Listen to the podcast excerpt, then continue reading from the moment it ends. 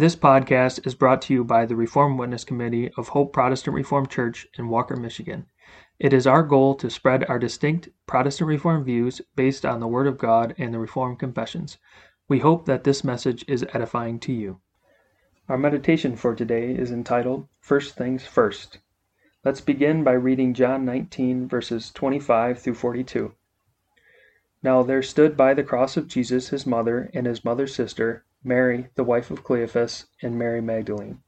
When Jesus therefore saw his mother and the disciple standing by whom he loved, he saith unto his mother, Woman, behold thy son.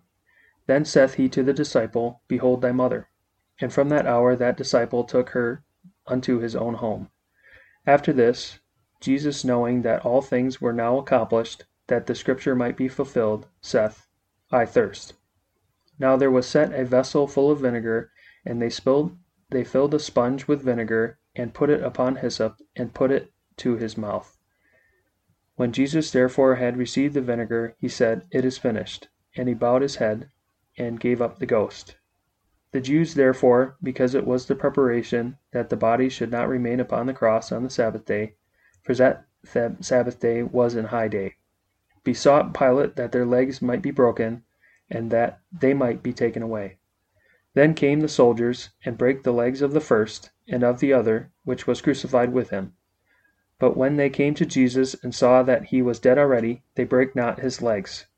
But one of the soldiers with a spear pierced his side, and forthwith came there out blood and water. And he that saw it bare record, and his record is true. And he knoweth that he saith true, that ye might believe. For these things were done, that the scripture should be fulfilled. A bone of him shall not be broken.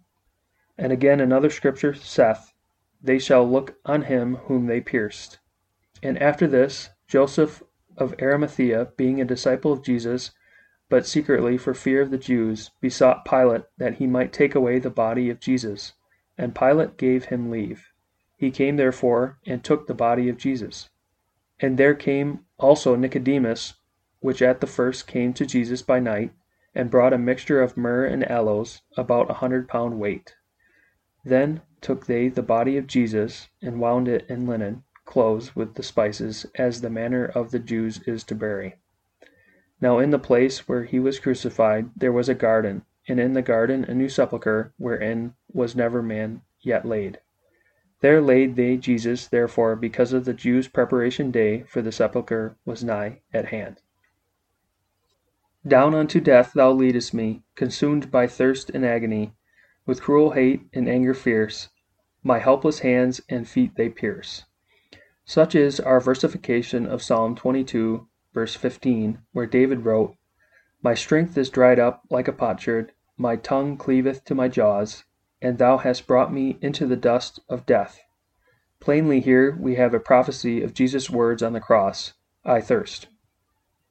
It is, however, interesting to note that in John 19, verse 28, we read it like this After this, Jesus, knowing that all things were accomplished, that the scripture might be fulfilled, saith, I thirst. Undoubtedly, then, he spoke these words after the three hours of darkness, and his cry, My God, my God, why hast thou forsaken me?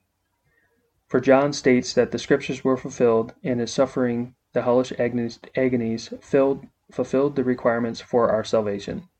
He had completely suffered the wrath of God against our sins, and he began to feel the miseries of his body again.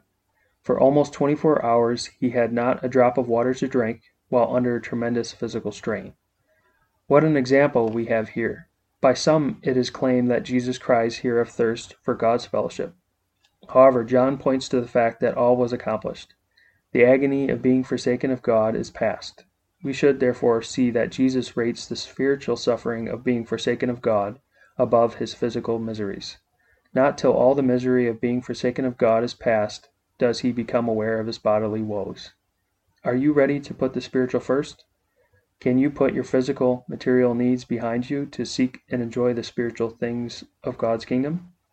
Is God's love to you more important than this world and its gold and silver and fleshly pleasures? Are first things first in your life. Remember that Jesus told us to seek first the kingdom of heaven and its righteousness. A good example he certainly reveals here to us.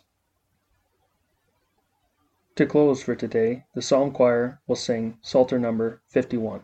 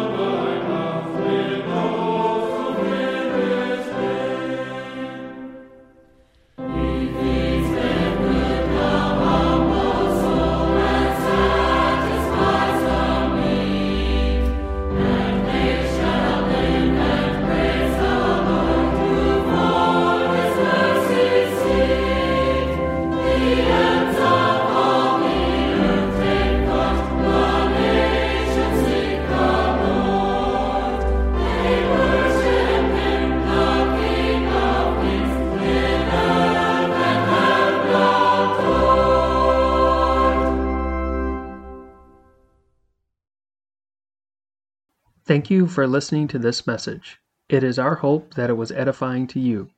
Please subscribe to our podcast. We publish daily meditations, Heidelberg Catechism Lord's Day sermons on Wednesdays, and topical podcasts on Fridays. You can find more information about us at our website, hopeprchurch.org, and you can email us with any questions or feedback at hoperwc at gmail.com. Thank you.